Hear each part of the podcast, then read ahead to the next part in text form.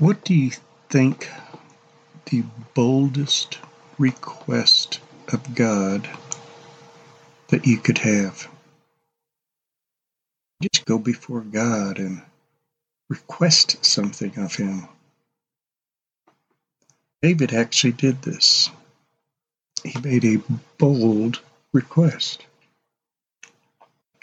In Psalm 25, he starts out in verse 11, and this is his bold request. For your name's sake, O Lord, pardon my iniquity. It is great.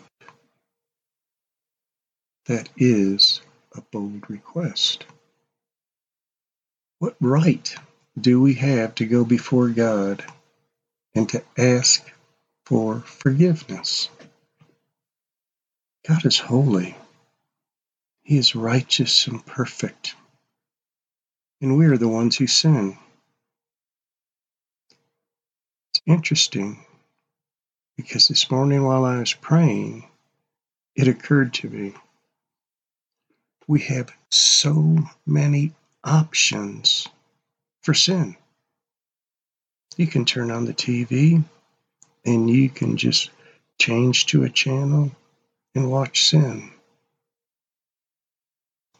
You can turn on your computer and it's right at your fingertips. You can pick up your phone and just call out a verbal command, and sin will appear right in front of you. And those are objects that are in our home. But what's even worse is our soul. We are sinners. It's our nature to sin. And even if we don't do the physical activity of a specific sin, we think about it. We're filled with sin. And there's so many options in front of you for this day, right now, to follow sin. It could be bitterness in your heart towards someone. It could be greed. It could be lust. There are so many pathways that you can take today for sin. But there is only one option and one path for righteousness. David made such a bold request. For your name's sake, O Lord, pardon my iniquity, for it is great. Who is the man who fears the Lord? He will instruct him in the way he should choose. His soul will abide in prosperity, and his descendants will inherit the land. The secret of the Lord is for those who fear him, and he will make them know his covenant. My eyes are continually towards the Lord and he will pluck my feet out of the net. The nets were often put into fields before battle.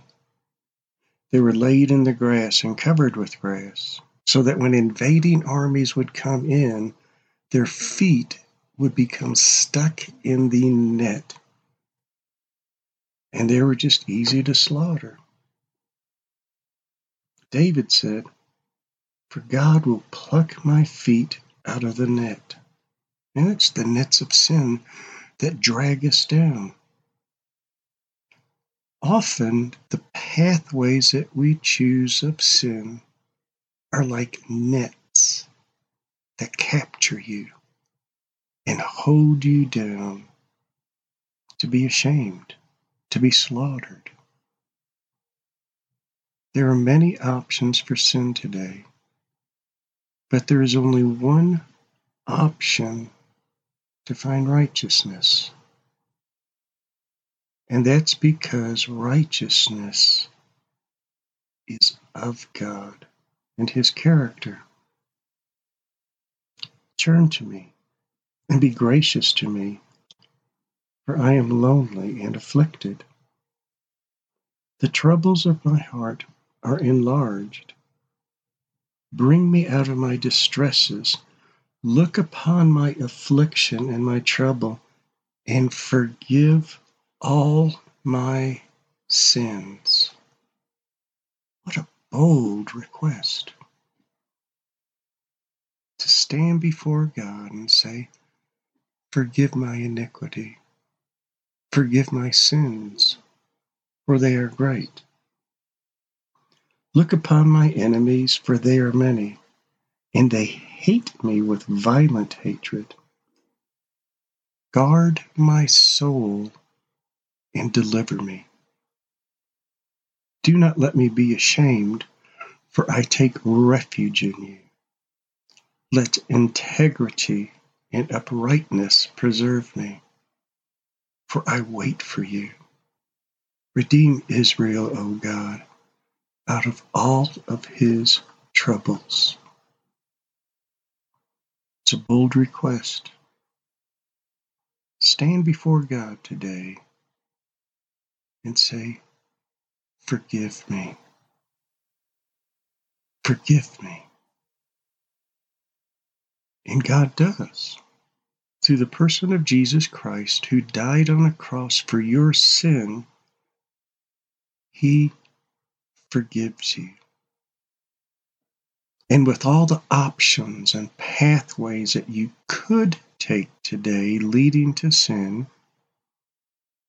when you are forgiven before God, verse 12 says, Who is the man who fears the Lord?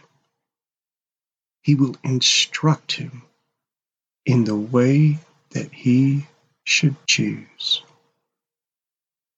God has a pathway of righteousness for you today. That as you follow him and as he walks with you today, you will walk in holiness and righteousness, and you will know the forgiveness of sin. Father, thank you that in asking boldly, you give boldly.